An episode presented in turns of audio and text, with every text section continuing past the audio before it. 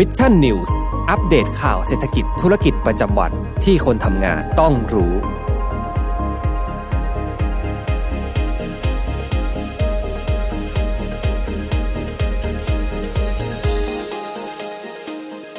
สวัสดีครับยินดีต้อนรับเข้าสู่รายการ Mission News Live นะครับ ประจำวันศุกร์ที่ 8 เมษายน 2564 นะครับ อยู่กับผมแจ็คทิลาติกเช่นเคยนะฮะ6โมงตรงแบบนี้นะครับ มารับชมรับฟังข่าวสารสำหรับคนทำงานกันนะครับ ก็สวัสดีเย็นวันศุกร์นะครับ ทุกๆท่านกันด้วยนะฮะ ยังไงก็ในช่วงนี้คาดว่าสัปดาห์หน้าหลายๆ คนเนี่ยอาจจะลายาวนะฮะตั้งแต่วันที่ 11 วันที่ 12 ไปนะครับ เราก็จะได้ long weekend อ่าเขาเรียกว่าอะไรเป็น long holiday นะฮะตั้งแต่วันพรุ่งนี้เป็นต้นไปนะครับ หยุดยาวไปจนถึงในช่วงสัปดาห์หน้ากันเลยทีเดียวนะครับอะใครที่ สัปดาห์หน้ายังต้องทำงานอยู่นะครับ หรือว่ามีแพลนนะครับที่จะลางานวันที่ 11 วันที่ 12 เดินทางไปที่ไหนอะไรอย่างไรนะครับ เดินทางกลับบ้านอะไรอย่างไรในช่วงนี้เนี่ยนะครับ ก็สามารถคอมเมนต์กันเข้ามาพูดคุยกันได้นะครับ ส่วนตัวผมเนี่ยผมก็ไม่ได้ไปไหนนะฮะก็เดี๋ยวกลับมาทำงานวันที่ 11 12 นะครับ แล้วก็หยุดตามปฏิทินของบริษัทปกติเลยนะครับไม่ได้มีแพลนจะไปไหนเป็นพิเศษนะฮะก็ต้องยอมรับว่าอีกหนึ่งเรื่องเลยนะครับ ก็คือเรื่องของสถานการณ์โควิด -19 ก็ยังเป็นอีกหนึ่งเรื่องนะครับ ที่เราเองอาจจะต้อง consider นะฮะหรือว่าอาจจะต้องพึงระวังกันเอาไว้สักนิดหนึ่งนะครับ เพราะว่าในช่วงนี้เนี่ยอย่างที่บอกนะฮะเราไม่รู้จริง ๆ ว่าเมื่อไหร่มันจะมาถึงตัวเรานะครับ แล้วก็ที่สำคัญเลยคือแม้อาการมันจะไม่รุนแรงเนี่ยแต่ก็อย่าลืมนะฮะว่าไม่ติดดีที่สุดนะครับ ก็ต้องอย่าลืมว่าเวลาเราติดเจ็บป่วยมาเนี่ยอย่างผมนะ ตอนที่ผมเป็นเนี่ยผมก็รู้สึกอย่างหนึ่งนะครับว่า เออ ถึงแม้เราจะอ่านมานะครับ ว่าเอออาการมันไม่รุนแรงนะครับ กินยารักษาตามอาการแต่สิ่งที่เรารู้สึกเลยจริง ๆ คือ เราเนี่ยอยากจะเข้าสู่กระบวนการการรักษานะครับ แล้วก็เรื่องนี้เนี่ยก็ยังถือว่าเป็นเรื่องหนึ่งเลยที่ในปัจจุบันนี้นะครับ หลังจากที่มีการถอดโควิด -19 ออกจากสิทธิ์ยูเซฟนะครับ มันก็ยังมีเรื่องของความลำบากยากเย็นในการเข้าสู่กระบวนการการรักษาที่ยังเป็นเรื่องที่เราน่าจะต้องจับตามองท่ามกลางสถานการณ์ที่ในปัจจุบันนี้ผู้ติดเชื้อนะครับ ปรับตัวเพิ่มสูงขึ้นนั่นเองนะครับ ยังไงเดี๋ยวเรามาไล่เรียงกันในข่าวที่หนึ่งนะครับว่าคาดการณ์นะครับ หลังจากช่วงสงกรานต์เนี่ย ทางผู้เชี่ยวชาญนะครับ ทางเจ้าหน้าที่หน่วยงานที่เกี่ยวข้องเขามีการคาดการณ์เอาไว้ว่าอย่างไรนะครับว่าสถานการณ์มันจะเป็นอย่างไรนะครับ แล้วเดี๋ยวเรามาดูกันอีกทีหนึ่งนะฮะว่า ปฏิบัติในสงสงกรานต์เนี่ยเราควรจะปฏิบัติตัวกันอย่างไรนะครับนะนะฮะสวัสดีคุณสุวรรณภูมินะครับ แล้วก็สวัสดีคุณไพศาลด้วยนะครับ อย่าลืมรบกวนกดไลค์กดแชร์เพื่อเป็นกำลังใจให้กับผม แล้วก็ทีมงาน Mission To The Moon ทุกท่านกันด้วยนะครับ ขอบพระคุณมากๆเลยนะครับเดี๋ยวเราไปดูกันที่ข่าวแรกกันเลยนะครับสำหรับเรื่องของโควิด -19 นะฮะอย่างที่ผมได้บอกไปก็วันนี้เอามาดูกันไล่เรียงกันนะครับ ก็ต้องบอกก่อนว่าวันนี้นะครับมีการประชุมนะครับทางด้านของสบคชุดใหญ่นะครับ แล้วก็ได้มีการประกาศมาตรการในเบื้องต้นออกมาแล้วนะครับ ก็ถือว่าวันนี้นะครับวันที่ 8 เมษายนนะครับ การประชุมนัดก่อนสงกรานเนี่ยนะฮะเรื่องของมติอะไรต่างๆเนี่ยก็ไม่ได้มีการปรับเปลี่ยนมากนะครับ แล้วก็ในช่วงของการปรับเปลี่ยนในเรื่องของเงื่อนไขการเดินทางเข้าสู่ประเทศไทยของเราเนี่ยนะครับ ก็มีการวางแผนเอาไว้คร่าวๆนะครับ ที่จะ มีการเริ่มต้นเดือนพฤษภาคมนั่นเองนะครับ แต่เอาเป็นว่าเดี๋ยวเรามาดูกันก่อนนะครับว่ามีข้อมูลอะไรออกมาบ้างนะครับ ในวันนี้นะครับที่มีการประชุมของสบคชุดใหญ่นะครับ ก็วันนี้นะครับที่ทำเนียบรัฐบาลนะครับนายแพทย์อุดมขชินทร์นะครับ ซึ่งเป็นที่ปรึกษาสบคนะครับ ก็วันนี้ได้มีการเดินทางเข้ามาร่วมประชุมสบคชุดใหญ่นะครับ ก็ได้มีการให้สัมภาษณ์กับทางทีมงานนะครับ ทีมผู้สื่อข่าวนะครับ ประจำทำเนียบรัฐบาลนะครับ ว่าถึงสถานการณ์นะครับ หรือว่ามาตรการ ในช่วงเทศกาลสงกรานนะครับถึงเรื่องของการควบคุมโควิด -19 นั่นเองนะครับต้องบอกว่าในตอนนี้นะครับเราก็พบจำนวนผู้ติดเชื้อที่มีจำนวนเพิ่มสูงขึ้นนะครับ แล้วก็มีการคาดการณ์ว่าในช่วงสงกรานนี้อย่างที่ผมได้เคยเรียนไปนะฮะว่าผู้ติดเชื้อจำนวนจะมากขึ้นนะครับ แต่ที่น่ากังวลเลยคือจำนวนผู้ติดเชื้อที่เป็นผู้ติดเชื้อปอดอักเสบนะครับที่อาจจะมีปริมาณที่ปรับตัวเพิ่มสูงขึ้น มากกว่าในช่วงเดือนกุมภาพันธ์ที่ผ่านมานะครับ โดยในปัจจุบันนี้นะครับเดือนเมษายนนี้นะครับตอนนี้เนี่ยต้องบอกว่าถ้าเทียบกับในช่วงเดือนกุมภาพันธ์นะครับจำนวนผู้ติดเชื้อที่เป็นผู้ติดเชื้อปอดอักเสบนะครับมีอยู่ในระดับที่ 1,800 ถึง 1,900 รายนะครับเพิ่มขึ้นเป็น 3-4 เท่านะครับส่วนผู้ป่วยที่ต้องใช้เครื่องช่วยหายใจเนี่ยมีจำนวน 800 กว่ารายนะครับซึ่งเทียบกันกับเมื่อช่วงเดือนกุมภาพันธ์เนี่ยก็ปรับเพิ่มขึ้นถึง 8 เท่าเลยทีเดียวนะครับ ส่วนผู้ ป่วยนะครับที่เสียชีวิตนะครับในช่วงเดือนกุมภาพันธ์เนี่ยมีเพียง 10ถึง20 รายนะครับในวันนี้เนี่ยก็ปรับตัวเพิ่มสูงขึ้น 89 รายเป็นที่เรียบร้อยแล้วนะครับก็คิดว่าเป็น3ถึง4เท่านะครับซึ่งนี่หมายความว่านะครับคุณคุณหมออุดมเนี่ยก็กล่าวว่านี่นะครับหมายความว่าจำนวนผู้ป่วยยังมีจำนวนมากนะครับวันละห้าถึงหกหมื่นรายนะครับซึ่งยังมีที่ยังไม่ได้ตรวจอีกประมาณ2อถึงสเท่านะครับทำให้การตรวจนะครับการติดเชื้อวันหนึ่งเนี่ยมีประมาณกว่าแสนรายด้วยกันนะครับที่กลัว คือในช่วงของการในช่วงของเทศกาลสงกรานต์นะครับอาจจะมีการกระจายเชื้อ เนื่องจากว่าจะมีการรวมตัวกันเป็นกลุ่มใหญ่ของประชาชนนั่นเองนะครับก็สำหรับในช่วงนี้นะครับการประชุมสบคครั้งนี้นะครับพลเอกประยุทธ์จันโอชาในฐานะ พออสบคนะครับจึงได้มีการออกมาเน้นย้ำนะครับเรื่องของมาตรการการควบคุมโรคนะครับโดยเฉพาะอย่างยิ่งกับผู้ว่าราชการจังหวัดนะครับที่จะต้องมีการเคร่งครัดมาตรการนะครับ เนื่องจากว่าจะไม่มีการเพิ่มมาตรการใด ๆ ทั้งสิ้นแล้วนะครับ จะไม่มีการเพิ่มมาตรการแล้วนะครับ ขณะนี้เนี่ยมีแต่การผ่อนอย่างเดียวนะครับ ก็ตอนนี้นะครับก็ต้องดูนะครับว่าถ้าหากว่าทางภาครัฐเนี่ย ผ่อนคลายมาตรการต่างๆ แล้วนะครับ สิ่งที่สำคัญเลยก็คือ ภาคประชาชนเองก็จะต้องช่วยกันดูแลตนเอง เพื่อตัดวงจรการระบาดทำให้ผู้ติดเชื้อเนี่ยกลับมาสู่นะครับการเป็นแพโทหรือว่าการเป็นผู้ติดเชื้อที่มันมีระนาบนะครับจำนวนที่มันไม่ปรับตัวเพิ่มสูงขึ้นมากจนเกินไปนั่นเองนะครับ ก็ตอนนี้นะครับคุณหมออุดมเองก็บอกว่าไม่ได้มีการห้ามเดินทางไปไหนแล้วนะครับ แต่ขอให้สวมใส่หน้ากากอนามัย เว้นระยะห่างทางสังคมนะครับ แล้วก็ ถ้าเป็นไปได้นะครับก็อยากจะให้เทศกาลสงกรานนี้เนี่ยนะครับมีความจริงจังกับเรื่องของการรักษามาตรการที่เกิดขึ้นอย่างแน่นอนนะครับแล้วก็เรื่องของการฉีดวัคซีนนะครับตอนนี้คุณหมอเองก็บอกว่าประเทศไทยนะครับมีการฉีดวัคซีนเข็มที่3เนี่ยอยู่ที่ประมาณ 35%ของจำนวนประชากรทั้งหมด ซึ่งถือว่าต่ำมากนะครับขณะเดียวกันกลุ่ม 608นะครับก็คือกลุ่มเสี่ยงนะครับกลุ่มที่อายุมากกว่า 60 แล้วก็มีเป็นโรค ป่วยเรื้อรังเนี่ย8โรคนะครับ อันนี้ก็คือกกลุ่ม 608 นะครับ ก็ถือว่ากลุ่มนี้เนี่ยยังมีการฉีดวัคซีนเข็มกระตุ้นไม่ถึง 40%ด้วยซ้ำนะครับ ซึ่งทางด้านของ WHO นะครับ ก็ได้มีการออกมาระบุนะครับ ว่าจำเป็นจะต้องฉีดวัคซีนเข็มกระตุ้น เพื่อป้องกันไม่ให้เชื้อโอมิครอนเนี่ยนะครับส่งผลทำให้เกิดอาการรุนแรงนั่นเองนะครับขณะที่ทางด้าน FDA ของสหรัฐนะครับ ก็ได้มีการระบุอีกด้วยเช่นเดียวกันว่า อาจจะต้องมีการฉีดวัคซีนเข็มที่ 4 แล้วก็ อิสราเอลเนี่ยมีการฉีดวัคซีนเข็มที่ 5 แล้วด้วยซ้ำนะครับ ก็เรื่องของการฉีดวัคซีนตอนนี้นะครับทางด้านของอทีมงานหน่วยงาน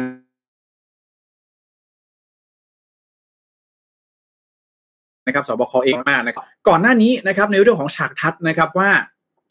ทางด้านสบคและกระทรวงสาธารณสุขเองมีการคาดการณ์ว่าตัวเลขผู้ป่วยใหม่นะครับในช่วงเทศกาลสงกรานเนี่ยอาจเพิ่มขึ้นไปถึง1นึ่งแสนรายด้วยการหักประชาชนย่อหย่อนนะครับต่อมาตรการที่รัฐบาลกำหนด ไว้ให้นะเสียชีวิต 200 คนต่อวันในช่วงเดือนพฤษภาคมนะครับ หรือว่าในช่วงหลังสงกรานที่ประชาชนเนี่ยเดินทางกลับมาจากภูมิลำเนา หรือว่ากลับมาจากการท่องเที่ยวนั่นเองหนึ่งแสนกับผู้เสียชีวิตเนี่ยต่อวัน 250 คนนะครับ เพราะฉะนั้นแล้วตัวเลขตอนนี้นะครับหนึ่งเลยก็คือสบคไม่มีการปรับเพิ่ม มาตรการอะไรแล้วนะครับ มีแต่การมีจะมีแต่การผ่อนมาตรการอย่างเดียวนะครับกับอีกเรื่องหนึ่งเลยก็คือว่าจำนวนผู้ติดเชื้อที่ได้มีการคาดการณ์เอาไว้เนี่ยอาจจะเพิ่มสูงขึ้นถึงหนึ่งรายต่อวัน แล้วก็มีผู้เสียชีวิตเนี่ยสองรายต่อวันนะครับ ก็ทางด้านของคุณหมอนะครับ ก็ได้มีการกล่าวนะครับ เตือนนะฮะว่าเรื่องของการเทศกาลสงกรานนะครับ สิ่งที่จะต้องเลี่ยงนะครับสี่อย่างด้วยกันนะครับ ก็คือหนึ่งบุคคล กิจกรรมนะครับสถานที่แล้วก็ช่วงเวลาเสี่ยงนะครับ อันนี้คือ 4 อย่างด้วยกัน ซึ่งตอนนี้ประเทศไทยของเรากำลังจะเดินทางมาสู่ช่วงเวลาเสี่ยง ซึ่งนั่นก็คือช่วงเทศกาลสงกรานต์นั่นเองนะครับ เพราะว่าหลังจากช่วงเทศกาลเนี่ยมันจะเป็นปีใหม่นะครับ หรือแม้แต่กระทั่งช่วงเทศกาลสงกรานต์เนี่ยก็พบว่าสถานการณ์แล้วก็ทิศทางการแพร่ระบาดเนี่ยมันย่ำแย่ลงนั่นเองนะครับ เพราะฉะนั้นแล้วตอนนี้สิ่งที่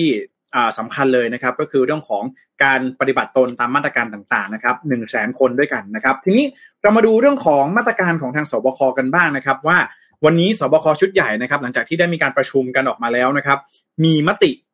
อะไรออกมาบ้างนะครับ อย่างที่บอกไปว่ามาตรการทางสังคมนะครับ ที่จะเอามาใช้กับบ้านเราในในในประเทศไทยของเราในช่วงเทศกาลเนี่ยมันไม่ได้มีแล้วนะครับไม่ว่าจะเป็นเรื่องของการล็อกดาวน์การห้ามเดินทางอะไรคือมันไม่มีแล้วนะครับแต่เพียงแต่ว่าตอนนี้เนี่ย สบคเองนะครับ ก็ดูในเรื่องของมาตรการนะครับ ที่จะกระเข้ามากระตุ้นในเรื่องของเศรษฐกิจนะครับ ในช่วงหลังสงการนี้มากยิ่งขึ้นนะครับ โดยเฉพาะอย่างยิ่งเรื่องของเงื่อนไขการเดินทางเข้าประเทศนั่นเองนะครับ โดยในวันนี้นะครับนายแพทย์ทวีสินวิษณุโยธินนะครับโฆษกสบคนะครับได้มีการออกมากล่าว หลังการประชุมสบคชุดใหญ่นะครับโดยมีพลเอกประยุทธ์จันโอชา นายกรัฐมนตรีนะครับเป็นประธานการประชุมนะครับ โดยมีการระบุว่า สถานการณ์โควิดทั่วโลกนะครับภาพรวมผู้ติดเชื้อนะครับปรับตัวเพิ่มสูงขึ้นนะครับโดยในไทยเนี่ยก็ถือว่าเป็นไปตามสถานการณ์โลกเช่นเดียวกันนะครับที่มีผู้ติดเชื้อเพิ่มสูงขึ้นนั่นเองนะครับขณะที่อัตราการคลองเตียงนะครับอยู่ในระดับระดับ 2 แล้วก็ระดับ 3 อยู่ที่ 28.4เปอร์เซ็นต์นะครับก็ถือว่ายังเป็นตัวเลขที่ยังสูงอยู่นะครับแล้วก็ตัวเลขผู้เสียชีวิตเนี่ยส่วนใหญ่แล้วจะอยู่ในพื้นที่ภาคตะวันออกเฉียงเหนือหรือว่าภาคอีสานของบ้านเรานะครับ ซึ่งถือว่าสถานการณ์ในตอนนี้ น่าเป็นห่วงมากๆนะครับโดยเฉพาะอย่างยิ่งในช่วงสงกรานที่จะถึงนี้นะครับ ที่แรงงานนะครับแล้วก็ประชาชนจะเดินทางกลับภูมิลำเนานะครับ ก็ตอนนี้ในพื้นที่ภาคตะวันออกเฉียงเหนือนะครับ แล้วก็กลุ่ม 604 นะครับ ก็ได้มีการเร่งนะครับ อัตราการฉีดวัคซีนกันอย่างเต็มที่นะครับ ตอนนี้นะครับก่อนหน้านี้เนี่ยทางด้านของอสบคเองมีการแบ่งนะครับฉากทัดของสถานการณ์การแพร่ระบาดนะครับว่าเออเราอยู่ใน 4 ระยะ ด้วยกันนะครับ ในตอนนี้เราอยู่ในระยะที่1นนะครับก็คือระยะ combating นะครับระยะที่เราจะต้องต่อสู้กับการติดเชื้อไม่ให้ตัวเลขเพิ่มสูงขึ้นนะครับ โดยท่านนายกเองก็ได้รับทราบนะครับ ถึงฉากกระทัดนี้นะครับ แล้วก็มีการพูดว่าต้องทำไม่ดีที่สุดนะครับเท่าที่จะทำได้นะครับ เพื่อให้ตัวเลขผู้เสียชีวิตเนี่ยไม่ปรับตัวเพิ่มสูงขึ้นไปมากกว่านี้นะครับ แล้วก็จะต้องเป็นการเปลี่ยนผ่านสู่ระยะที่ 2 ในช่วงหลังสงการให้ได้นะครับ ก็ตอนนี้นะครับ ถ้าหากว่าไประยะที่ 2 แล้วนะครับ ก็จะไปสามารถเดินหน้าสู่การเป็นระยะที่ 3 ระยะที่ 4 ซึ่งก็คือการเป็นโรคประจำถิ่นได้นั่นเองนะครับ ตอนนี้การรองรับนะครับในเรื่องของเทศกาลสงกรานเนี่ยมีการสั่งให้เพิ่มคู่สายนะครับ1330 ของสปสชนะครับ เพื่อให้ประชาชนเข้าถึงบริการการรักษาโควิด ได้เร็วมากยิ่งขึ้นแต่แหมสุดท้ายแล้วสปสชเนี่ยก็จะบอกว่าให้เราไปตามสิทธิ์นะครับ แต่ว่าเออหลายๆท่านเนี่ยผมเชื่อว่าบางท่านอาจจะไม่ได้สันทัดในเรื่องของสิทธิการพยาบาลต่างๆนะครับ ก็ ผมแนะนำเลยนะ ว่าถ้าหากใครไม่รู้ว่าตัวเองมีสิทธิการรักษาพยาบาลอะไรอยู่ก็สามารถโทรสอบถามกระทางสปสชที่ 1330 ได้นะครับ แต่สิ่งที่ใครหลาย ๆ คนสนใจคือเรื่องนี้เลยฮะ คือเรื่องของ Thailand Pass หรือว่าการเดินทางเข้าสู่ประเทศในอนาคตนั่นเองนะครับว่าในอนาคตเนี่ยนะครับไม่ว่าจะเป็นการเดินทางเข้ามาในระบบ Sandbox ระบบ Quarantine เนี่ยจะมีการแบ่งเป็น 2 ระยะ แล้วก็อาจจะมีการปรับเงื่อนไขด้วยนะครับ ระยะระยะที่ 1 ก็คือในเดือนเมษายนนี้นะครับคือในช่วงเดือนนี้เนี่ย นักท่องเที่ยวที่เดินทางเข้าประเทศนะครับ จะยังคงให้มีการลงทะเบียนผ่านระบบ Thailand Pass นะครับ พร้อมยกเลิกการตรวจ RT-PCR ก่อนการเดินทางทุกกลุ่มนะครับ ปรับรูปแบบการตรวจหาเชื้อสำหรับนักท่องเที่ยวในกลุ่ม Test and Go Sandbox นะครับที่เดินทางมาถึงเมืองไทย ให้ตรวจ ATK ด้วยตนเองนะครับ เมื่ออยู่ในไทยครบ 5 วัน แทนการตรวจ RT-PCR แบบเดิมนะครับ ส่วนผู้ที่เดินทางมาด้วยระบบควอนตีนเนี่ย ยังคงต้องตรวจหาเชื้อด้วย RT-PCR test ในวันที่ 4 วันที่ 5 ซึ่งมาตรการในส่วนนี้ยังมีผลตั้งแต่วันที่ 1 เมษายนเป็นต้นมานะครับขณะที่ระยะที่2นะครับในช่วงของเดือนพฤษภาคม เบื้องต้นยังเป็นเพียงแค่หลักการนะครับคือจะมีการปรับเรื่องเอ่อหลักฐานที่ต้องใช้แสดงตัวในระบบ Thailand Pass นะครับและผ่อนคลายวงเงินประกันหรืออื่นๆ ให้น้อยลงเพื่อดึงดูดนักท่องเที่ยวเข้าประเทศให้มากขึ้นนะครับขณะที่การตรวจหาเชื้อนักท่องเที่ยวในกรณี Test and Go นะครับ ก็จะมีการปรับรูปแบบนะครับ เหลือเพียงแค่ ATK เพียงเท่านั้นนะครับ ซึ่งตอนนี้คุณหมอทวีสินยังย้ำว่ามาตรการในระยะที่2เนี่ยยังเป็นเพียงแค่การเห็นชอบในหลักการหรือพูดง่ายเป็น tentative นะฮะยังไม่ได้ confirm ออกมาว่าจะมีการดำเนินการตามนี้นะครับ แต่ก็ต้องรอดูนะครับ ว่าสุดท้ายแล้วเดินทางเข้าประเทศไทยนะครับ จะเหลือเพียงแค่ในส่วนของตัว ATK เพียงอย่างเดียวหรือเปล่านะครับ ขณะที่สิ่งหนึ่งเลยนะครับ มาตรการนี้เนี่ยก็คือเป็นไปเพื่ออำนวยความสะดวกในการเดินทางเข้าสู่ประเทศไทยของเรานั่นเองนะฮะเพื่อให้นักท่องเที่ยวเดินทางเข้ามาเที่ยวเยอะๆนะครับ ก็เชื่อว่ารัฐบาลเองน่าจะมีการประเมินเป็นที่เรียบร้อยแล้วนะครับ ว่ามาตรการนี้เนี่ยน่าจะเหมาะสมกับการกระตุ้นเศรษฐกิจนะครับใดๆก็ตามแต่นะครับ แต่ว่าต้องรอดูอันนี้เป็นเพียงการเห็นชอบในหลักการนะครับรอดูว่าในเดือนพฤษภาคมเนี่ยจะมีการประกาศใช้จริง ๆ หรือไม่นะครับ ขณะที่เดี๋ยวผมจะพาไปย้อนสักนิดหนึ่งนะฮะว่าในช่วงเทศกาลสงกรานที่ผ่านมานะครับ ตลอดระยะเวลา 2 ปีนะครับ ปีนี้จะเป็นปีที่ 3 ของสงกรานเนี่ยสถานการณ์เป็นอย่างไรกันบ้างนะครับ แล้วก็ย้อนความหลังกันสักนิดหนึ่งมีใครจำกันได้ไหมนะครับ ว่าตอนนั้นผู้ติดเชื้อเท่าไหร่นะครับผู้ติดเชื้อจำนวนเท่าไหร่ แล้วก็ตอนนั้นเราเกิดอะไรขึ้นกันบ้างนะครับ ก็2ปีนะครับของการแพร่ระบาดของโควิด -19 นะครับรัฐบาลแน่นอน ให้ความสำคัญไปที่การเฝ้าระวังและก็ป้องกันโรคนะครับ การงดการ งดการรวมกลุ่มนะครับงดการจัดกิจกรรมในช่วงเทศกาลต่างๆนะครับ ก็ถือว่าปี 2563 นะครับถือเป็นปีแรกเลยที่มีการควบคุมนะครับในเรื่องของเทศกาลสงกรานนั่นเองนะครับใครจำกันได้นะฮะเดี๋ยวเราไปย้อนกันดูนะครับ สงการปี 63 นะฮะอ่าตอนตอนนั้นนะครับ ให้เดาว่ามีจำนวนผู้ติดเชื้อเท่าไหร่ในช่วงนั้นนะครับ แต่ว่าเอาเป็นว่ามาตรการในตอนนั้นนะครับ ในสงการปี 63 เนี่ยรัฐบาลได้มีการประกาศล็อกดาวน์นะครับในช่วงนั้น แล้วก็มีการ ประกาศเลื่อนวันหยุดนะครับเทศกาลสงกรานต์วันที่ 13ถึง15 เนี่ยออกไปหยุดชดเชยในเดือนกรกฎาคมแทนนะครับ ซึ่งถือว่าเป็นครั้งแรกในประวัติศาสตร์ประเทศไทยของเรานะครับ ที่ต้องยกเลิกการจัดกิจกรรมวันสงกรานต์เพื่อลดการระบาดของโรคนะครับ รวมถึง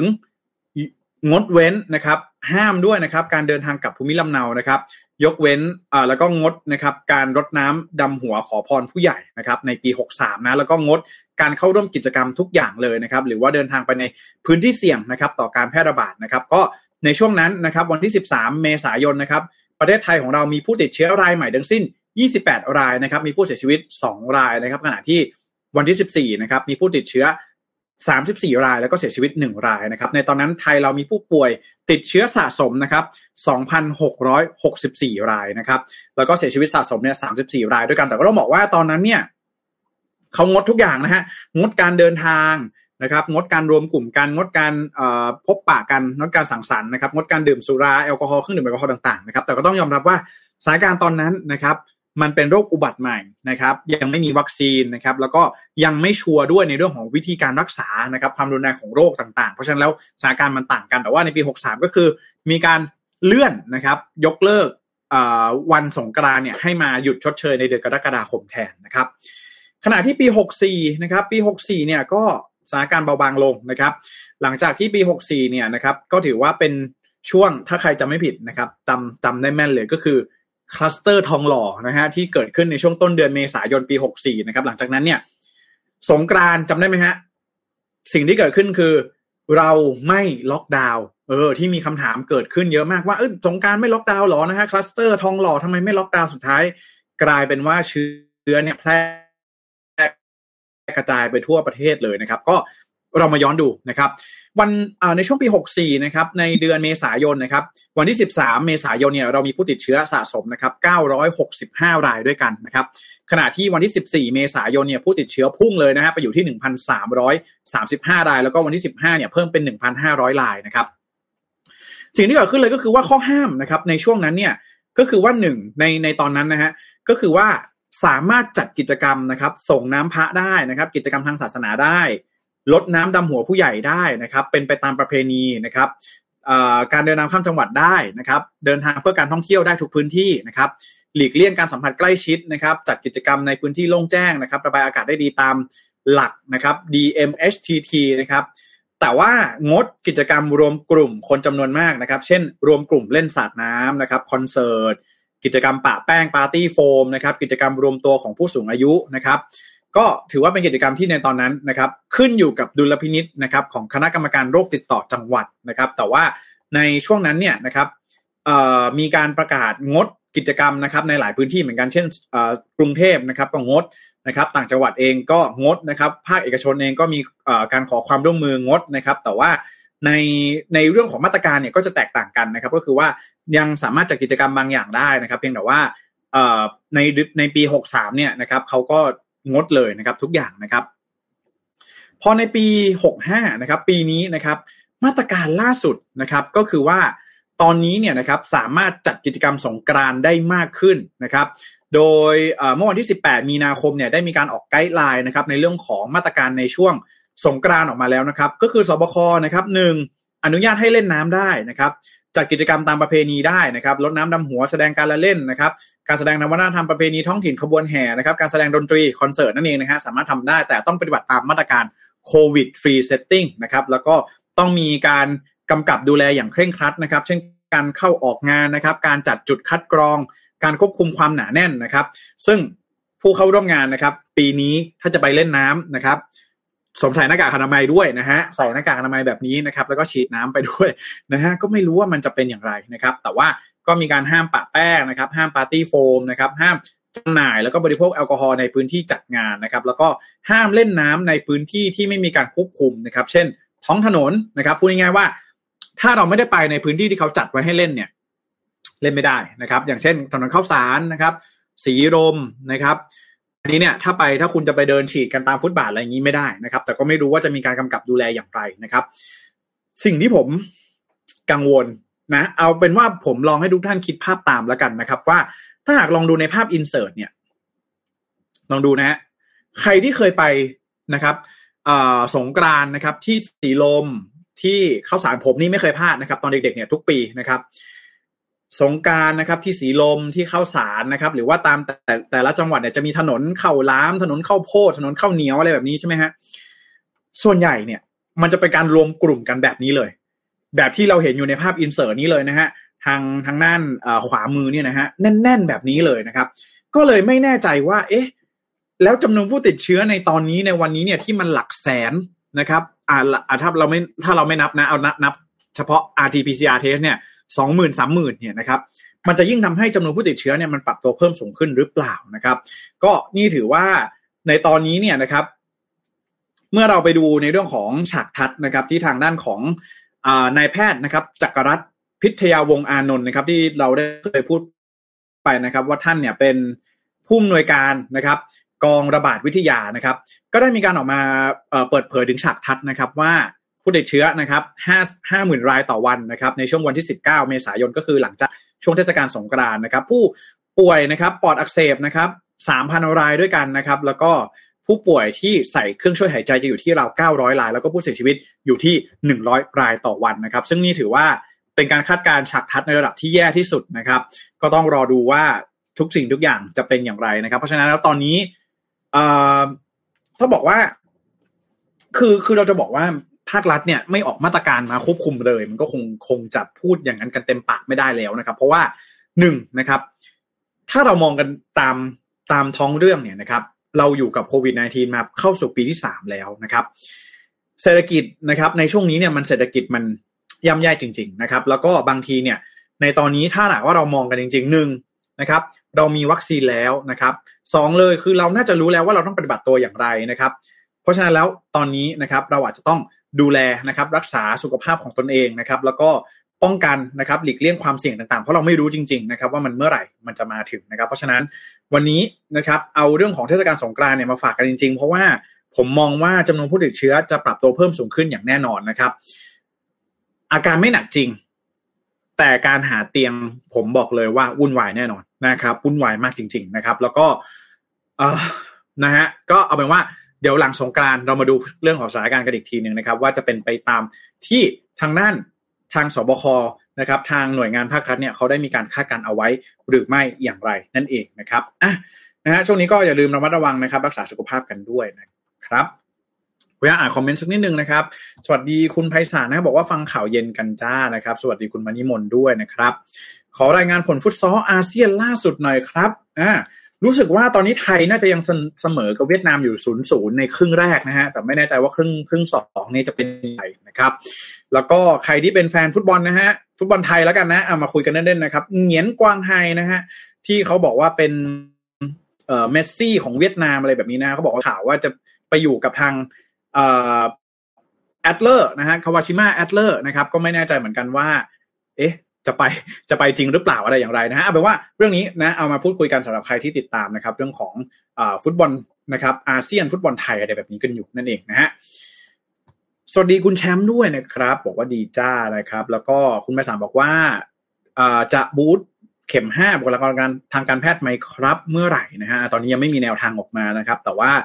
บุคลากรทางการแพทย์ตอนนี้น่าจะสี่เข็มเรียบร้อยใช่ไหมฮะคุณไปสารแล้วก็ลองคอมเมนต์กันเข้ามานะครับแต่คุณแพตตี้บอกว่า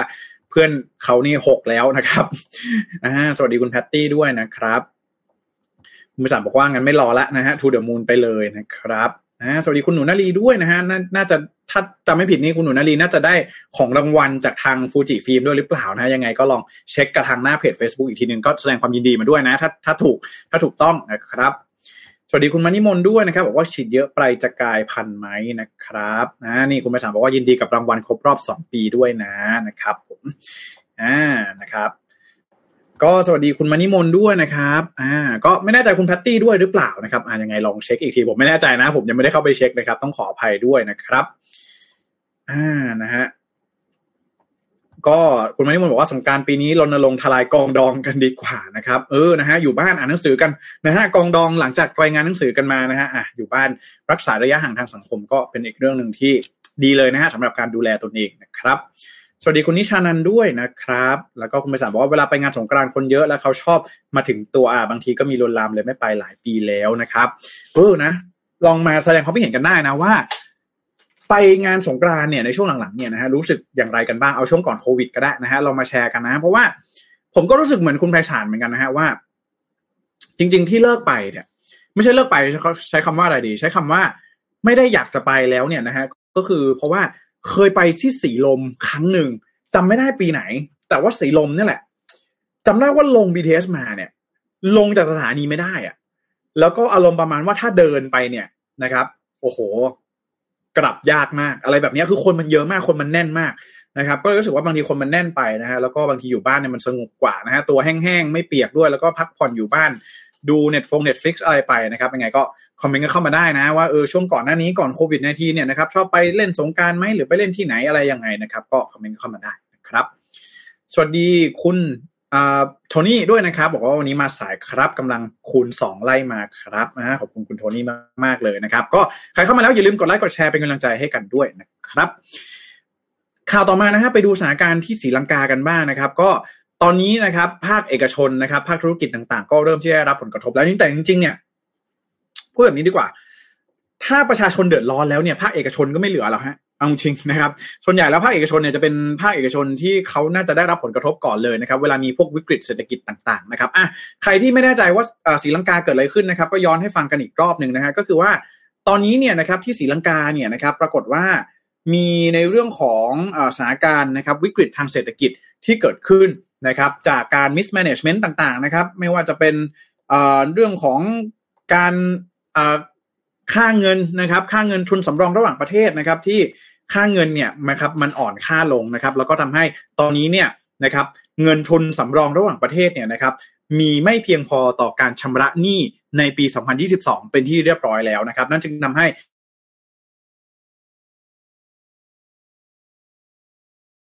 ตอนนี้นะฮะเงินจะเข้าของเครื่องใช้นะครับ มันจะเป็นพลังงานน้ำมันต่างๆนะครับ ก็ไม่มีเงินที่จะไปนำเข้าสินค้าอุปโภคบริโภคพวกนี้แล้วนะครับ ก็เอาเป็นว่าล่าสุดนะครับ โรงงานผลิตสิ่งทอนะครับ อย่างโคนอลล่านะครับ ซึ่งเป็นตั้งอยู่ในเมืองหลวงนะครับโคลอมโบของประเทศศรีลังกานะครับ ก็ประสบนะครับกับสภาวะขาดแคลนน้ำมันดีเซลนะครับที่จะต้องนำมาใช้ในการผลิตนะครับและยังต้องการน้ำมันอีก 400 ลิตรต่อวันนะครับ เพื่อให้เครื่องจักรเนี่ยสามารถทำงานต่อไปได้นะครับ อีกทั้ง ปัญหาทางเศรษฐกิจนะครับ ส่งผลทำให้ประเทศศรีลังกานะครับ อาจจะถูกแทนที่จากคู่แข่งทางการตลาดในประเทศใกล้เคียงได้นะครับทำไมก็เพราะว่าส่งออกเนี่ย เวลาค่าเงินมันอ่อนค่าใช่ไหมฮะมันหมายความว่าต่างประเทศเนี่ยเขาต้องซื้อมากยิ่งขึ้นนะครับ ซื้อของในราคาที่แพงขึ้นนะครับ เพราะฉะนั้นแล้วเขาก็เลยอาจจะไปหาที่อื่นที่มันมีต้นทุนที่ถูกกว่าหรือไม่อย่างไรนะครับ ก็จากการขาดแคลนปัญหาน้ำมันเชื้อเพลิงในครั้งนี้นะครับทำให้ รันจิตนะครับโคลาลัชนะครับซึ่งเป็นประธานโรงงานผลิตสิ่งทอนะครับเปิดเผยต่อสำนักข่าว BBC นะครับว่าตอนนี้นะครับพวกเขายังคงอัตราการผลิตไว้ได้นะครับแต่จะไม่สามารถผลิตได้เท่าเดิมในอนาคตนะครับแล้วก็บริษัทที่จำหน่ายเสื้อผ้านะครับอย่างเช่น Victoria's Secret นะครับ Puma หรือว่า Levi เองเนี่ยก็จะกำลังจะเผชิญกับปัญหาต่ออัตราการผลิตให้เหมาะสมกับความต้องการในอนาคตอย่างแน่นอนนะครับ ก็ปัจจุบันนี้นะครับศรีลังกาก็ถือว่าต้องเผชิญหน้ากับปัญหา ทางเศรษฐกิจนะครับในรอบทศวรรษนะครับก็จากข้อมูลจากธนาคารกลางของของศรีลังกานะครับพบว่าอัตราแลกเปลี่ยนนะครับระหว่างประเทศในเดือนมีนาคมเนี่ยอ่อนค่าลงมากกว่า 16%นะครับแล้วก็ตอนนี้เนี่ยนะครับจึงทำให้เราเนี่ยต้องมาดูกันบ้างนะครับว่าสาเหตุนะครับที่มาที่ทำให้รัฐบาลศรีลังกาเนี่ยต้องประสบพบเจอกับสภาวะแบบนี้เนี่ยมีอะไรกันบ้างนะครับ อย่างแรกเลยก็คือเรื่องของสถานการณ์โควิด -19 นั่นเองนะครับโควิด -19 ทำให้รายได้หลักของประเทศนะครับหายไปนะครับอย่างเช่นจากการท่องเที่ยว นะครับจากแรงงานต่างๆนะครับทำให้ตอนนี้ GDP ของประเทศเนี่ย ติดลบ 3.6เปอร์เซ็นเยอะมากนะครับ ติดลบ 3.6เปอร์เซ็นเนี่ยเยอะมากนะครับ ก็อันนี้ก็ทำให้เป็นอีกหนึ่งปัจจัยเลยนะครับ ที่เราเห็นได้ชัดว่ามาจากในเรื่องของโควิด -19 นั่นเองนะครับ ต่อมานะครับคือเรื่องของอราคาน้ำมันหรือว่าราคาพลังงานที่ปรับตัวเพิ่มสูงขึ้นทั่วโลกนะครับ ก็ทำให้ในส่วนนี้นะครับ ก็เป็นผลทำให้ยิ่งนะครับ ประสบพบเจอกับความยากลำบากนะครับในการนำเข้าเชื้อเพลิงนะครับแล้วก็ทำให้ราคาน้ำมันค้าปลีกนะครับเชื้อเพลิงก๊าซธรรมชาติต่างๆเนี่ยมันปรับตัวเพิ่มสูงขึ้นอย่างแน่นอนนะครับต่อมานะครับคือการใช้นโยบายประชานิยมของรัฐบาลนะครับ อย่างเช่นการลดภาษีอากรนะครับแล้วก็อย่างยิ่งการลดภาษีมูลค่าเพิ่มนะครับหรือว่าแวดนั่นเองนะครับที่จากเดิมเนี่ยศรีลังกานะครับจัดเก็บแวดเนี่ยครับอยู่ที่สิบห้าเปอร์เซ็น ก็ลดลงมาเหลืออยู่ที่แปดเปอร์เซ็นด้วยกันนะครับบ้านเราเจ็ดเปอร์เซ็นนะเออนะครับศรีลังกาเนี่ยเคยเก็บอยู่ที่สิบห้าเปอร์เซ็นด้วยกันนะครับ แต่ว่า การจัดเก็บการลดนะครับอัตราการเก็บภาษีเนี่ยทำให้รายได้ของภาครัฐนะครับ หายไปถึง 30%ด้วยกันนะครับ แล้วก็ที่เหลือเนี่ยเป็นการดำเนินนะครับนโยบายทางการเงินที่ผิดพลาดนะครับ อย่างเช่นการผลิตพันธบัตรเพิ่มถึง 42%นะครับยิ่งทำให้ภาวะเงินเฟ้อเนี่ยย่ำแย่ลงไปอีกนะครับต่อมานะครับคือนโยบายทางการเกษตรนะครับคือมีการประกาศเลิกใช้ปุ๋ยเคมีนะครับแล้วก็ให้หันมาใช้ปุ๋ยอินทรีย์กันมากขึ้น ส่งผลให้ผลผลิตทางการเกษตรเนี่ยลดลงเป็นอย่างมาก แล้วก็ทำให้ราคาอาหารเนี่ยแพงขึ้นด้วยนะครับจากปัญหาเฉพาะว่าเศรษฐกิจที่เกิดขึ้นนะครับทำให้ศรีลังกาเผชิญหน้ากับปัญหาการขาดแคลนสกุลเงินดอลลาร์สหรัฐนะครับส่งผลให้ประเทศเนี่ยประสบปัญหากับการจ่ายซื้อนะครับสินค้านำเข้านะครับอาหารแล้วก็ยาต่างๆ แล้วก็น้ำมันเชื้อเพลิงนะครับแล้วก็ปัจจุบันนี้ ขนส่งสาธารณะนะครับของศรีลังกาเนี่ยหยุดให้บริการมากถึงกว่า 50%แล้วนะครับ แล้วก็ประชาชนเนี่ยไม่สามารถเดินทางได้อย่างเดิมนะครับ แล้วก็ตอนนี้เรื่องของไฟนะครับ พลังงานไฟฟ้าเนี่ยก็มีนโยบายออกมาด้วยเหมือนกันนะฮะว่า มีนโยบายการจ่ายไฟเนี่ยเพียงแค่ 13 ชั่วโมงต่อวัน เพื่อเป็นการประหยัดพลังงานหรือว่าประหยัดน้ำมันนั่นเองนะครับ ก็ตอนนี้การที่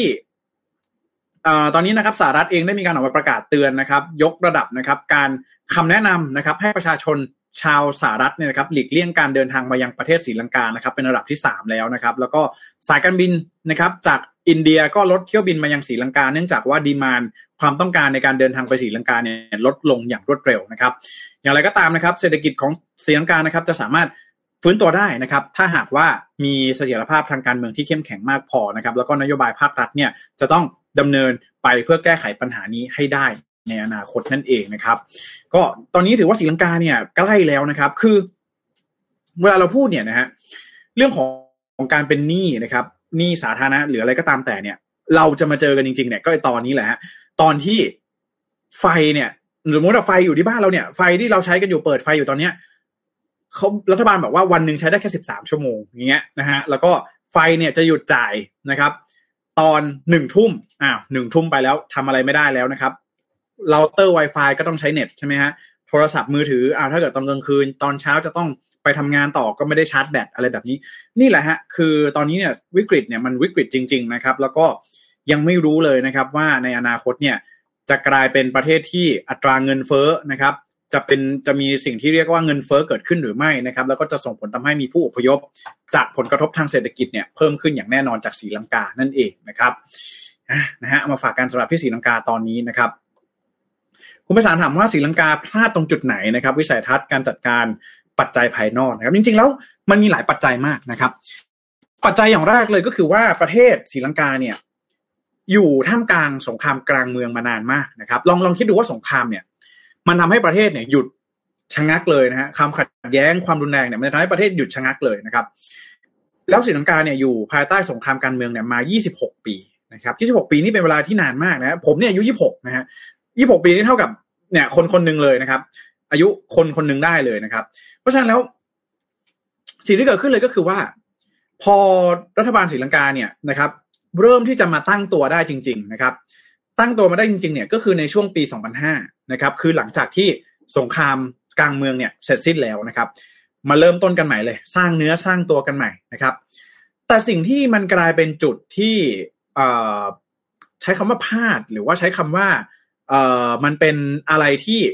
ไม่แน่ใจเหมือนกันก็ต้องใช้คำว่าพลาดแหละนะฮะก็คือการที่รัฐบาลเนี่ยนะครับ เป็นรัฐบาลที่มาจากเครือญาตินะครับ ก็คือจากตระกูลราชปักษานะครับ ตระกูลราชปักษาเนี่ยนะครับ ครองอำนาจใน การเมืองของศรีลังกาเนี่ยมาตั้งแต่ปี 2005 เลยนะครับตั้งแต่สามารถยุติสงครามกลางเมืองได้นะครับ ก็ครองอำนาจนะครับอยู่ในศรีลังกาเนี่ยมาอย่างยาวนานนะครับ สิ่งที่เกิดขึ้นเลยก็คือว่าตลอดระยะเวลานะครับกว่าสิบกว่าปีที่ผ่านมาเนี่ยมันมีการกู้ยืมเงินนะครับ เพื่อเข้ามาลงทุนในโครงสร้างพื้นฐานต่างๆ ของภาครัฐเนี่ยเยอะมากๆนะครับ แต่สิ่งที่เกิดขึ้นเลยก็คือว่าศรีลังกาเองเนี่ยนะครับ มันมีการลงทุนเยอะนะครับ แล้วก็มันน่าจะต้องมีการ mismanagement อะไรสักอย่างหนึ่งก็คือ ลงทุนมากเกินไปนะครับ กู้หนี้ยืมสินมาลงทุนมากเกินไปนะครับ จนสุดท้ายแล้วเนี่ย พอถึงเวลาที่จะต้องจ่ายหนี้คืนนะครับ ไม่สามารถที่จะจ่ายหนี้คืนได้นะครับ ดอกแรกเลยก็คือว่าศรีลังกาเนี่ยน่าจะมาเจอกับหนึ่งเรื่องของโควิด -19 ก่อนเลยนะครับโควิด -19 อย่างที่เราทราบกันดีบ้านเราก็เป็นอีกหนึ่งประเทศนะครับ ที่มีภาคการท่องเที่ยวนะครับ เป็นรายได้หลักของประเทศใช่ไหม แต่พอโควิดมาปุ๊บนักท่องเที่ยวหายหมดนะครับ การเดินทางหายหมด การท่องเที่ยวหายนะครับ รายได้หายนะครับ พอรายได้หายเนี่ย จึงทำให้เม็ดเงินที่กู้มาต่างๆ เนี่ยนะครับ มันไม่สามารถที่จะชำระหนี้สินได้นะครับทำให้รายได้หายไปก็การจ่ายหนี้เนี่ยก็ทำได้ยากมากขึ้นนะครับ แล้วหนี้สินเนี่ยมันเยอะจนเกินไปนะครับ ทีนี้สิ่งที่เกิดขึ้นเลยนะครับ ต่อมาเลยก็คือว่า ก็ต้องมีการบริหารจัดการหนี้นะครับต่างๆ อย่างที่เราได้บอกนะ Hambantota ที่เป็นท่าเรือที่จีนมาสร้างไว้นะครับ Colombo Port City Colombo Port City เนี่ยเป็นโครงการ mega project เลยนะฮะลองคิดภาพว่าเอ่อมีที่ดินผืนใหญ่ ๆ นะครับ เป็นร้อยๆเป็นพันๆไร่นะครับ อยู่ที่ศรีลังกา แล้วก็บอกว่าตรงเนี้ยเขาจะสร้างเมืองสร้างเมืองให้เป็นแบบสิงคโปร์เลย อ่า ก็คือไอเมืองตรงเนี้ยมันจะมีโรงแรม มีออฟฟิศ มีโรงเรียน มีหมู่บ้านจัดสรรมีคอนโด มีสวนสาธารณะมีอะไรก็ตามแต่นะครับ แต่โครงการนี้เป็นโครงการที่พัฒนาโดยจีนนะครับ แล้วเขาก็หวังว่าอยากจะให้บริษัททางการเงินเนี่ยนะครับ financial สถาบันการการเงินต่างๆเนี่ยมาลงทุนนะครับ มาสร้าง headquarter อยู่ในศรีลังกานะครับ แล้วก็มีเศรษฐกิจระบบเศรษฐกิจที่ขับเคลื่อนพอมีคนเข้ามาลงทุนก็จะมีเศรษฐกิจต่างๆ เกิดขึ้นนะครับ แต่สิ่งที่เกิดขึ้นเลยก็คือว่ามันเจอโควิด -19 นะครับแล้วก็ศรีลังกาเองไม่สามารถที่จะดึงดูดนักลงทุนให้มาลงทุนในโครงการ Colombo Port City ได้นะครับนั่นจึงทำให้อีกอย่างหนึ่งเลยก็คือว่า Colombo Port City เนี่ยมันไม่ใช่โครงการของรัฐบาลศรีลังกา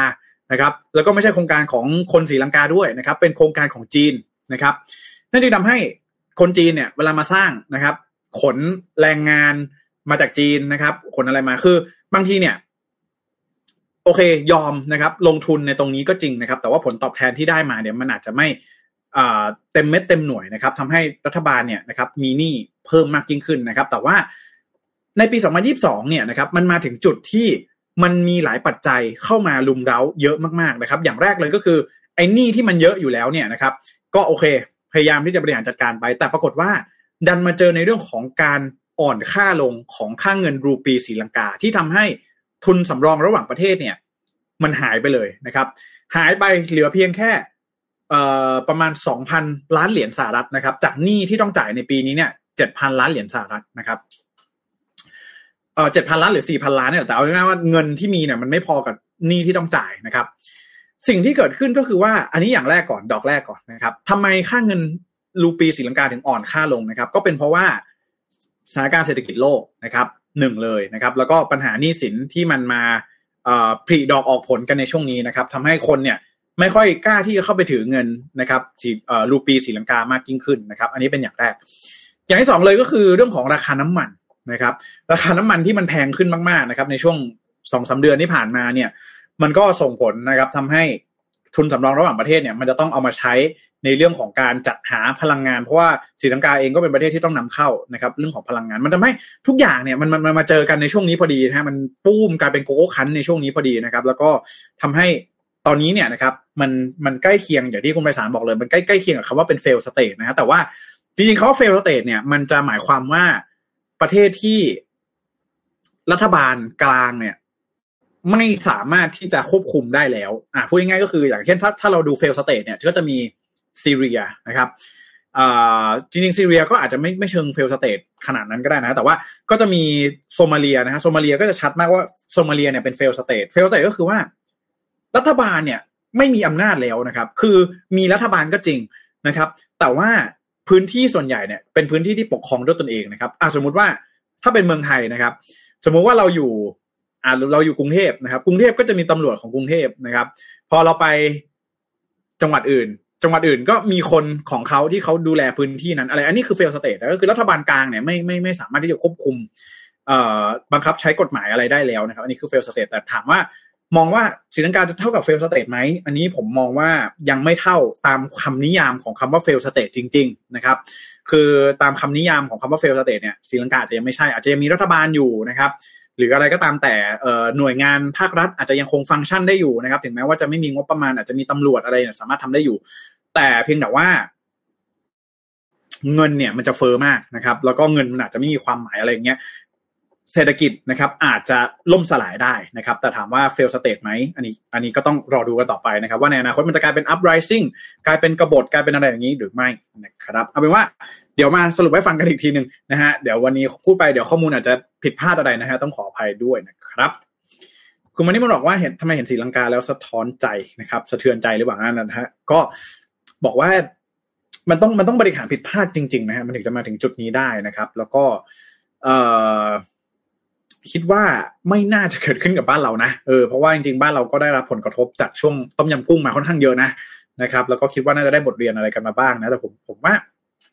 ไม่อยากให้เกิดขึ้นกับบ้านเรานะครับ เพราะว่าปัจจุบันนี้ก็ลำบากกันอยู่แล้วนะฮะนะฮะปัจจุบันนี้ก็ลำบากกันอยู่แล้วนะครับ ก็ถ้ามันเกิดอะไรขึ้นแบบนี้ก็จะยิ่งลำบากเข้าไปอีกนะครับคุณประจักษ์ว่ามหามิตรนี่เองนะฮะพี่จีนของเรานะครับไปดูข่าวสุดท้ายกันบ้างครับ ที่สหรัฐอเมริกานะฮะ วอลมาร์ทนะครับ คือตอนนี้เนี่ยนะครับ สิ่งที่เกิดขึ้นนะครับ ที่มาพร้อมกับโควิด -19 เลยก็คือเรื่องของ supply chain disruption อ่า เราพูดกันคำนี้บ่อยมากนะครับทำไม supply chain disruption เกิดขึ้นจากโควิด -19 ได้อย่างไรนะครับ อะ พอเกิดโควิดนะครับ ต้องมีอะไร ต้องมีล็อกดาวน์ใช่ไหมโรงงานไหนที่เจอพนักงงานติดโควิด ก็ต้องปิดทำการปิดลายผลิตต่าง ๆ ใช่ไหมฮะ แต่สิ่งที่น่าสนใจเลยก็คือว่า ตอนนี้นะครับ นอกเหนือจาก supply chain disruption แล้วนะครับ คนขับรถบรรทุกก็ขาดแคลนมาก ๆ นะครับ ก่อนหน้านี้เคยอ่านไปแล้วที่สหรัฐอาณาจักรก็ขาดแคลนนะครับ ตอนนี้มาถึงคิวของสหรัฐอเมริกาแล้วนะครับ คือต้องบอกอย่างนี้ก่อนนะครับว่า อาชีพพนักงานขับรถบรรทุกนะครับ ในสหรัฐแล้วกันนะ ในบ้านเราก็อาจจะคล้ายคลึงกันนะครับ แต่ว่าในสหรัฐเนี่ยเขาก็จะถูกมองว่าเป็นอาชีพที่มีสภาพ การทำงานนะครับ สภาพแวดล้อมการทำงานที่ค่อนข้างหนักหน่วงนะครับ เนื่องจากว่าพนักงานเหล่านี้เนี่ยต้องทำงานไกลบ้านใช่ไหมแล้วก็สหรัฐเนี่ยใหญ่มากนะครับสหรัฐอเมริกานี่ใหญ่มากเป็นประเทศที่ใหญ่มากๆนะครับ การที่จะเดินทางจากรัฐหนึ่งไปสู่รัฐหนึ่งเนี่ยมันใช้เวลาเป็นสัปดาห์เป็นหลาย ๆ วันนะครับ บ้านเรานี่เอ่อกรุงเทพอ่ากรุงเทพเชียงใหม่นะครับ ถ้าเป็นรถยนต์ส่วนตัวนี่ก็คืนหนึ่งถึงใช่ไหมกรุงเทพเชียงรายกรุงกรุงเทพแม่สายอย่างเงี้ยนะฮะสักขับรถเนี่ยไม่ถึง ไม่ถึงหนึ่งวันนะฮะก็คือประมาณสิบสองชั่วโมงสิบสามชั่วโมงอะไรแบบนี้ใช่ไหมถ้าแบบเป็นรถส่วนตัวนะถ้าเป็นรถบรรทุกก็อาจจะหนึ่งวันสองวันนะครับ ก็สามารถเดินทางได้แล้วนะครับ แต่ว่าสหรัฐนี่แน่นอนนะฮะเป็นเป็นอาทิตย์แน่นอนนะครับ แล้วก็อย่าลืมนะครับว่าการนั่งขับรถเป็นเวลานานเนี่ยก็ส่งผลเสียต่อสุขภาพในระยะยาวอีกด้วยนะครับ ขณะที่ค่าตอบแทนก็อาจจะไม่ได้สูงมากนะครับ อย่าลืมว่าเรากำลังพูดถึงคนขับรถบรรทุกที่สหรัฐนะฮะ การที่เขาจะต้องตรวจเช็คนะ ผมแนะนำเลยใครที่ไปดูช่องชื่อว่าคุณจิโร่สั่งอ่าจิโร่จิโร่แชนเนี่ยนะฮะเขาเป็นคนไทยที่ไปอยู่ที่สหรัฐนะครับ แล้วเขาก็เคยไปสัมภาษณ์ คนไทยที่ทำอาชีพ พนักงานขับรถบรรทุกในสหรัฐด้วยนะครับ ก็มันมีคุณลิฟิเคชันต่างๆ เยอะแยะมากมายเลยนะครับอ่าอย่างเช่น ขับไปแล้วอ่าถ้าเกิน 8 ชั่วโมงต้องพักแล้วนะฮะบังคับต้องต้องไปพักนะครับ ห้ามขับเกินเวลาห้ามอะไรแบบนี้นะครับ แล้วก็ ต้องไปพักในจุดพักรถเท่านั้นนะฮะบ้านเราจอดกันตามข้างทางมอเตอร์เวย์อะไรแบบนี้นะฮะเอาเป็นว่า อันนี้เราพูดถึงคนขับรถที่สหรัฐนะครับ ทีนี้บอกว่าตอนนี้เนี่ยนะครับส่งผลทำให้ตอนนี้เนี่ยพนักงานขับรถบรรทุกเนี่ยขาดแคลนอย่างหนักนะครับ ในตลาดแรงงานของสหรัฐนะครับ ก็พอการมาถึงนะครับของการแพร่ระบาดของโรคโควิด -19 นะครับทำให้การขนส่งสินค้าเนี่ยนะครับ กลับมาเฟื่องฟูอีกครั้งหนึ่งนะครับ ส่งผลให้ค่าตอบแทน ของพนักงานขับรถบรรทุกเนี่ยปรับตัวเพิ่มสูงขึ้นตามไปด้วยนะครับล่าสุดนะครับสำนักข่าว CNN นะครับรายงานว่าวอลมาร์ทนะครับบริษัทค้าปลีกนะครับสัญชาติสหรัฐนะครับยักษ์ใหญ่เลยนะครับได้มีการออกมาประกาศเพิ่มอัตราเงินเดือน คนขับรถบรรทุกขนส่งสินค้านะครับจากเดิมอ่าเดากันนะฮะว่าคนขับรถบรรทุกที่สหรัฐเนี่ยได้เงินเดือนเท่าไหร่นะฮะจากเดิมนะครับแปดหมื่นแปดพันเหรียญสหรัฐต่อปีต่อปีนะนะครับ แปดหมื่นแปดพันเหรียญเนี่ยนะครับคิดเป็นเงินบาทนะเงินไทยนะครับก็จะอยู่ที่ประมาณสองจุดเก้าล้านบาทไทยต่อปีนะครับถ้าคิดเป็นเดือนนะครับก็หารสิบสองไปนะครับ ทีนี้ตอนนี้เนี่ยวอลมาร์นะครับมีการปรับฐานเงินเดือนนะครับขึ้นมาเป็น 95,000 เหรียญสหรัฐนะครับหรือว่าประมาณ 3.1 ล้านบาทต่อปีนะครับถ้าคิดเป็นเดือนนะครับต่อเดือนเนี่ยจะอยู่ที่ประมาณ 7,900 ล้านเอ่อ7,900 เหรียญสหรัฐนะครับหรือว่าประมาณ 265,000บาทต่อเดือนนะฮะ อันนี้คือคนขับรถที่สหรัฐอเมริกานะครับ แต่ว่าค่าครองชีพ ค่าเงินต่างๆ มันก็จะต่างกันนะฮะแล้วในปัจจุบันนะครับวอลมาร์ทเนี่ยต้องพบเจอกับอุปสงค์นะครับของการขนส่งสินค้าที่ปรับตัวเพิ่มสูงขึ้นนะครับ ทั้งจากการกระจายนะครับสินค้าไปยังสาขาต่างๆ ของ Walmart ทั่วสหรัฐนะครับ แล้วก็จากการ สั่งซื้อนะครับสินค้าทางออนไลน์นะครับหรือว่าช่องทางอีคอมเมิร์ซต่างๆนะครับโดยในปี 2021 ที่ผ่านมานะครับวอลมาร์ทได้มีการว่าจ้างพนักงานขับรถบรรทุก เพิ่มมากถึง 4,500 ตำแหน่งนะครับทำให้ปัจจุบันวอลมาร์ทเนี่ยมีพนักงานขับรถบรรทุกมากถึง 12,000 ตำแหน่งด้วยกันนะครับขณะที่โฆษกของวอลมาร์ทนะครับได้ให้ข้อมูลกับผู้สื่อข่าวนะครับผ่านทางอีเมลนะครับระบุว่าการปรับฐานเงินเดือนของพนักงานขับรถบรรทุกของบริษัทในครั้งนี้เนี่ยเป็นไปเพื่อรองรับความต้องการของผู้บริโภค และลูกค้าของวอลมาร์ทนะครับที่จะปรับตัวเพิ่มสูงขึ้น เป็นประวัติการณ์จากสภาวะในปัจจุบันนะครับ นอกจากนี้นะครับวอลมาร์ทเองยังมีโครงการโครงการที่จะว่าจ้างพนักงานขับรถบรรทุกนะครับจากพนักงานภายในของบริษัทนะครับ เช่นเดียวกันนะโดยมีการโดยจะมีการคัดเลือกนะครับ พนักงานจากสายงานโลจิสติกส์ของบริษัทนะครับ ที่ต้องการจะผันตัวมาเป็นพนักงานขับรถบรรทุกนะครับ โดยวอลมาร์ทจะสนับสนุนการเข้าฝึกอบรม เพื่อขอรับใบอนุญาตขับขี่รถบรรทุกนะครับ เพื่อกลับมาทำงานเป็นพนักงานขับรถบรรทุกของวอลมาร์ทต่อไปนะครับ ก็จากสถานการณ์โควิด -19 นะครับทำให้ห่วงโซ่อุปทานของสหรัฐนะครับ ได้รับผลกระทบอย่างหนักนะครับ เนื่องจากว่าสินค้าอุปโภคบริโภคกว่า 70%นะครับถูกขนส่งผ่านรถบรรทุกนะครับ ขณะที่อัตราการลาออก ของพนักงานหรือว่า turnover rate นะครับของพนักงานขับรถบรรทุกเนี่ยก็อยู่ในระดับที่สูงนะครับ อย่างที่ผมได้บอกไปนะว่า turnover มันสูง เพราะว่าลองคิดดูนะฮะว่าถ้าเราทำงานไปขับรถบรรทุกเยอะๆเนี่ย สิ่งที่ผมมองว่าสุขภาพอย่างหนึ่งนะสุขสุขภาพเรื่องหนึ่งแต่สิ่งที่มันสาคัญเลยก็คือการที่จะต้องเดินทางออกห่างบ้านห่างเมือง ห่างลูกห่างเมียนะครับ ออกไปในเดินทางไปเนี่ยอยู่บนท้องถนนเนี่ยเป็นระยะเวลาหลายวันบางทีมันเหงา คิดถึงบ้านนะครับ คิดถึงคนในครอบครัวต่างๆ เรื่องนี้เนี่ยก็จะเป็นเรื่องที่ให้เอ่อ turnover นะครับมันค่อนข้างสูงนะครับ ก็ก่อนหน้านี้นะครับ ข้อมูลจากกระทรวงแรงงานของสหรัฐนะครับ ระบุว่ารายได้นะครับของพนักงานขับรถบรรทุกทั่วสหรัฐนะครับ อยู่ที่ราวๆประมาณ 47,000 เหรียญสหรัฐต่อปีนะครับ แต่ว่าก็จะมีการปรับนะครับค่าตอบแทนเพิ่มสูงขึ้นนะครับ แต่ว่าตลาดแรงงานของสหรัฐเนี่ย ก็ยังประสบกับสภาวะขาดแคลนพนักงานขับรถบรรทุกอยู่กว่า 80,000 ตำแหน่งนั่นเองนะครับ ก็นี่ถือว่าเป็นอีกหนึ่งเรื่องเลยนะครับที่น่าสนใจมากว่าตอนนี้เนี่ยบ้านเรานะก็ไม่แน่ใจเหมือนกันว่าจะสามารถหาลู่หาทางนะครับ ส่งคนไปทำงานเป็นพนักงานขับรถบรรทุกที่สหรัฐได้หรือไม่นะฮะแต่ผมก็มองว่าเอออาชีพนี้ก็เป็นอาชีพที่นะครับมีเกียรตินะ แล้วก็อยู่บนถนนเนี่ยนะครับ อันตรายด้วยนะฮะต้องมีความรู้ความสามารถ แล้วก็ความเชี่ยวชาญที่สูงมากๆนั่นเองนะฮะแล้วก็ต้องบอกเลยว่าอย่างที่บอกไปนะเรื่องของสภาพแวดล้อมการทำงานต่างๆเนี่ยอาจจะส่งผลทำให้เอ่อเรื่องของสุขภาพร่างกายนะครับถดถอยกันได้นะครับ แต่ก็ต้องอย่าลืมว่าสิ่งหนึ่งเลยนะครับ ถ้าหากว่าใครที่เป็นสายสุขภาพที่สนใจเนี่ย การที่เราจะหาสิ่งดีๆนะครับ ที่เป็นสิ่งที่ดีกับสุขภาพของเรานะครับ เข้าสู่ร่างกายของเราเนี่ยก็ถือว่าเป็นเรื่องที่สำคัญนะครับ วันนี้ก็ต้องขอขอบคุณผู้ใหญ่ใจดีของเรานะครับ อย่างดีน่าโทนิวนะครับน้ำเต้าหู้ออร์แกนิก หอมอร่อยดีกับสุขภาพนะครับให้คุณออร์แกนิกได้ทุกวันนั่นเองนะครับขอบคุณดีน่าโทนิวด้วยนะครับก็มีทั้งสูตร original แล้วก็สูตรน้ำตาลน้อยนะครับเชื่อว่าน่าจะเป็นอีกหนึ่งทางเลือกเลยนะฮะน้ำเต้าหู้นะครับหรือว่านมถั่วเหลืองเนี่ยก็ถือว่าเป็นอีกหนึ่งทางเลือกสำหรับสาย healthy นะครับสายรักสุขภาพนะครับก็อย่าลืมดูแลรักษาสุขภาพกันด้วยในช่วงนี้นะหรือว่าใครที่เดินทางกลับนะครับสงกรานนะฮะในในช่วงสงกรานนี้เนี่ยนะครับก็นอกจากกระเช้าของฝากแล้วนะฮะก็ลองดู เป็นตัวเลือกที่ดีต่อสุขภาพอย่างดีน่าโทนิว ไปฝากผู้หลักผู้ใหญ่หรือว่าคนที่เรารักกันในช่วงเทศกาลแบบนี้ก็ได้นะครับอะขอบคุณมาก ๆ เลยนะครับสำหรับดีน่าโทนิวนะที่อยู่กับพวกเรามานะครับยังไงก็ตาม วันนี้นะฮะเชื่อว่าการรายงานข่าว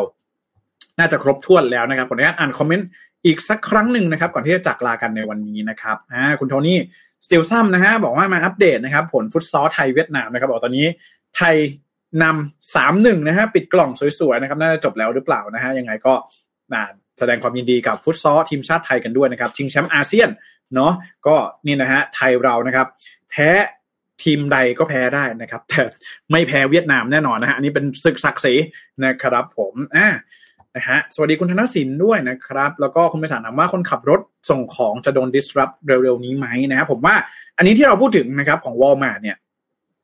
เขาจะเน้นย้ำเลยนะครับว่าเป็น long haul นะครับ long haul ก็คือระยะไกลนะครับ รัฐต่อรัฐนะครับเมืองต่อเมืองอะไรแบบนี้นะครับ ซึ่งระยะไกลเนี่ยผมคิดว่ายังมีความจำเป็นอยู่นะครับ เรื่องของรถยนต์ขับเคลื่อนด้วยตนเอง หรือว่าอะไรนี้เนี่ยอันนี้ผมคิดว่ายังมาแทนได้ยากอยู่ในปัจจุบันนี้นะครับไม่ว่าจะเป็นในเรื่องของความปลอดภัยเรื่องของระบบเรื่องของอะไรก็ตามแต่นะครับ เพราะฉะนั้นตอนนี้นะครับก็ถือว่าเป็นอีกหนึ่ง สัญญาณแล้วกันนะครับว่าในอนาคตเนี่ยอาจจะเป็นช่องทางทำมาหากินของแรงงานไทยหรือไม่อย่างไรนะครับ ที่จะกลายเป็นคนขับรถบรรทุกในต่างแดนได้นั่นเองนะครับ คุณเรรวิทวัตริศนะครับ บอกว่าศรีลังกากำลังทำร้ายจิตใจโรฮิงญามากนะครับ ปล่อยโรฮิงญาอยู่ตามยถากรรมนะครับ หลังๆ ไปปล่อยโรฮิงญาบนเกาะกลางทะเลนะครับ ในทัศนะของผมศรีลังกาไร้มนุษยธรรมครับ ผมอาจจะคิดผิดก็ได้นะ อืมอันนี้ก็มองได้หลายหลายหลายแง่นะครับ ถ้ามองในแง่แรกเนี่ยก็ต้อง มองว่าอาจจะเป็นในลักษณะของการที่ศรีลังกาเนี่ยเป็นเมืองพุทธนะครับเป็นประเทศที่นับถือศาสนาพุทธเนาะนิกายเถรวาทเหมือนบ้านเรานะครับ ก็อาจจะมีความเป็นไปได้ว่าเออนะครับ เรื่องของศาสนาความแตกต่างเนาะอาจจะมีอาจจะส่งผลนะครับทำให้เออ มันเกิดเหตุการณ์แบบนี้เกิดขึ้นกันก็ได้นะครับ แต่เป็นว่าเราก็นะครับสนใจนะในเรื่องของสิทธิมนุษยชนแบบนี้นะครับ ว่าเออนะถ้าว่าเป็นผู้ลี้ภัยต่างๆเนี่ยก็ควรที่จะรับการดูแลนะครับ ตาม resolution ตามโค้ด of conduct ต่าง ๆ นะครับ ยังไงก็เรื่องนี้นะครับ ถ้าหากว่ามีข้อมูลอัปเดตอะไรเพิ่มเติมเดี๋ยวจะมาฝากกันแน่นอนนะครับอ่านะฮะวันนี้ก็ต้องขอขอบพระคุณทุกท่านมากๆนะครับขอบคุณทุกท่านเลยนะครับ รวมถึงคุณไพศาลด้วยนะที่เข้ามาติดตามรับชมแล้วก็รับฟังในวันนี้นะครับ อย่าลืมกดไลค์กดแชร์นะครับเพื่อเป็นกำลังใจให้กันด้วยนะครับแล้วเดี๋ยวสัปดาห์หน้าผมจะมีข่าวสารอะไรมาฝากกันก็ขอให้ติดตามกันด้วยนะครับ วันนี้ยังไงก็ขออวยพรนะครับทุกท่านให้มีความสุขนะครับกับวันหยุดสุดสัปดาห์ แล้วก็วันหยุดในช่วงปีใหม่ไทยวันสงกรานต์แบบนี้ด้วยนะครับ ยังไงก็ขออวยพรล่วงหน้าแล้วกันนะเผื่อใครที่เดินทางพักผ่อนอะไรต่างๆแล้วอาจจะไม่ได้เปิดมานะครับ ยังไงก็ขอทุกท่านสุขภาพร่างกายแข็งแรงนะครับแล้วเดี๋ยวสัปดาห์หน้านะครับเรามาพบกันอีกนะครับสำหรับวันนี้ผมขอลาลาไปก่อนนะครับแล้วเดี๋ยวเราพบกันใหม่ สวัสดีครับ Mission News อัปเดตข่าวเศรษฐกิจธุรกิจประจำวันที่คนทำงานต้องรู้